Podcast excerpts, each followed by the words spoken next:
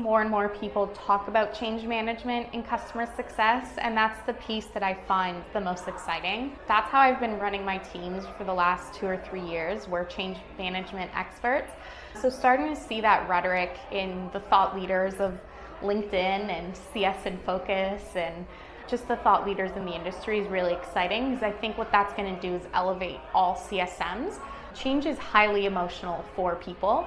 And so it's really normal for people to resist at first and then they get into an area of experimenting with what this new state of, of being or existing or what have you will be. And the more we can help people through that like lower phase where they start to experiment the faster they're going to get to the end phase which is integration.